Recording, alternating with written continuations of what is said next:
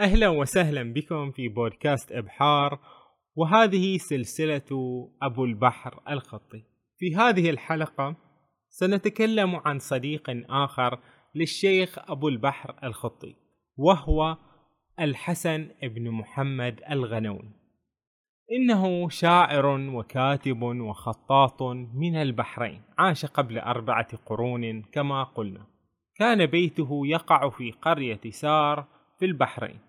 ولما أراد أبو البحر الخطي أن يكتب ديوانه لم يجد أفضل من صديقه الغنوي ليكتبه له فأحسن باختياره لهذا الرجل. فالديوان أهميته لا تكمن فقط في القصائد المذكورة فيه بل بسرد أسبابها وظروفها ومن كان يكتب كل التفاصيل هو الغنوي. ولذلك فديوان أبي البحر هو كتاب تم بعمل دؤوب مشترك بين أبي البحر وابن غنية. ولا شك أن صداقتهما توطدت بينما كانا في هذا العمل الشيق. لقد كان الغنوي معجبا بشعر أبو البحر والعلاقة بينهما تشبه قليلا نظرة التلميذ إلى أستاذه. قدر لهذين الرجلين أن يخطبا امرأة واحدة فلما عرفا بالأمر أصر أبو البحر أن تكون المرأة للغنوي ولكنه أبى وخيروا المرأة أي الرجلين تريد فاختارت أبو البحر. لم يكن الغنوي واحدا من الأمراء وذوي المال والجاه الكبير وذلك لأنه كان يعمل ويبحث عن أعمال تدر له دخلا وهو القائل شعرا اعمل لنفسك مثقالا ومعيارا واسرر أباك بأن يلقاك عطارا. فعندما نقارن بين الغنوي وبين السيد ماجد بن هاشم أصدقاء أبي البحر نعرف أن الغنوي من مرتبة الأدباء والتجار والحرفيين بينما السيد ماجد من عائلة تتولى وتتوارث منصب قاضي قضاة البحرين. ولنا حديث خاص عن السيد ماجد في حلقة سابقة. مع عدم كون الغنوي من علية القوم كتب له أبو البحر يوما يطلب منه أن يغدق عليه ببعض التمر. وهذه العادة من تبادل المأكولات هي إرث دأب عليه أهل البحرين بتوزيع المأكولات على بعضهم البعض. قال أبو البحر مخاطبا الغنوي ألا قل لأحضر الناس بي وأبرهم وأرغبهم فيما لدي من الشكر أخي الخلق السهل الذي لو أجاله على الدهر لم يشك امرؤ قسوة الدهر.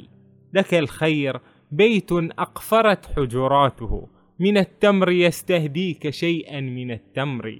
فبادر به فالوقت كاد لقربه يريك على قنوانه يانع البسر.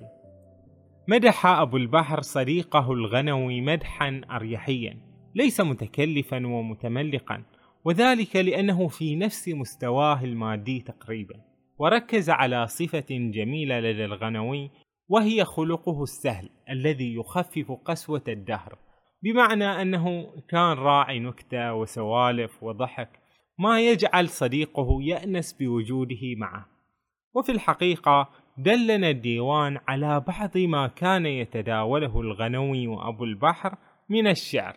فلهم على سبيل المثال بعض المساجلات الشعرية في الغزل وفي الخمرة أيضا رغم أن الغنوي نفسه يذكر في الديوان تعليقا على قصيدة كتبها أبو البحر في الخمر فيقول إذا تصفحت هذه المقطوعة رأيتها في أسلوب شعر الملوك أولي الأمر والنهي المنهمكين في الشراب مع أنه أي أبو البحر المسموع عنه لو حلت الخمر لعافها تنزها وتركها ابقاء على الشيمة من ملابسة ما يتخون العقل ويقدح في المروءة.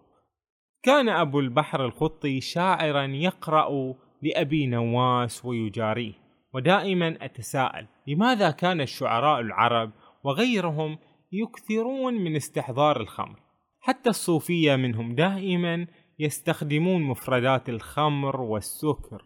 وفي رأيي أن الأمر لا يعدو كونه تقليدا سائدا. وكل شاعر عندما يبحث عن موضوع لقصيدته يمضي على مواضيع تقليدية فيجاري غيره. ومن هذه المواضيع الغزل والخمر. وفي النهاية لا يستطيع الشعراء أن يكتموا مشاعرهم في الغواية. وكيف لا والشعراء يتبعهم الغاوون؟ وبين الغنوي والخطي شيئا من المزاح الذي لا أعرف ماذا نسميه نسميه مزاحا سوقيا الذي إذا قاله مراهق قلنا له عيب ولا يقول هذا الكلام. وهذا يعني ما يوجد في هذا الديوان يعكس لنا طبيعة الحياة آنذاك بدون مثالية. فمن ذلك الزمن تقال بعض الأمور من باب الفكاهة والهزل ويبدو أن الغنوي وأبو البحر كانا يريدان أن يوثقا حياتهما كما كانت بإيجابياتها وسلبياتها لا أن يرسموا صورة مزيفة لهما مبالغة في المثالية. قد نقف أمام هاتين الشخصيتين مقللين من مكانتهما فلن نراهما كوليين صالحين وأساتذة في الدين والأخلاق. ولكننا سنجدهم حينما نقرأ الديوان أقرب إلينا كأنهم يعيشون في هذه الأيام. وفي النهاية يبقى الغنوي وصديقه أبو البحر نجوما منيرة جميلة في سماء البحرين بما تركوه لنا من هذا الديوان البديع.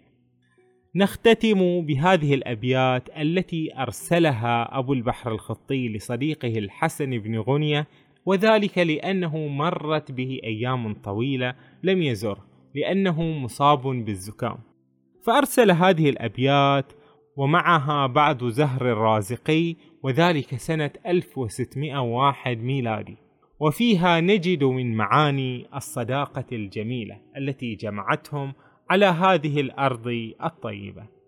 يقول أبو البحر سقى الوسمي وجه أبي علي وعاقر داره صوب الولي ولا برحت رياح البشر تسري إليه بالغداة وبالعشي.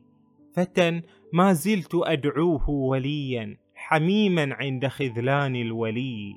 حملت به على الأيام حتى أراني طاعة الدهر العصي. وكان أشاب ناصيتي ولكن رآه فرد لي سن الصبي. هل الأيام مؤذنة بضربي خباي بذلك الكنف الوطي وممتعتي بغرته التي من رآها فاز بالحظ السني؟ وما الأمد الذي قد حال بيني وبين حماه بالأمد القصي؟ ولكني منيت بدهر سوء له حكم الضعيف على القوي ولما لم أزر ناديه عجزا بعثت له بزهر الرازقي. بعثت به لخدمته لعلي أراه بأعين الزهر الجني. وهنا ينتهي حديثنا عن أبو البحر وصديقه الغنوي ونراكم في حلقة أخرى من قصص أبي البحر الخطي.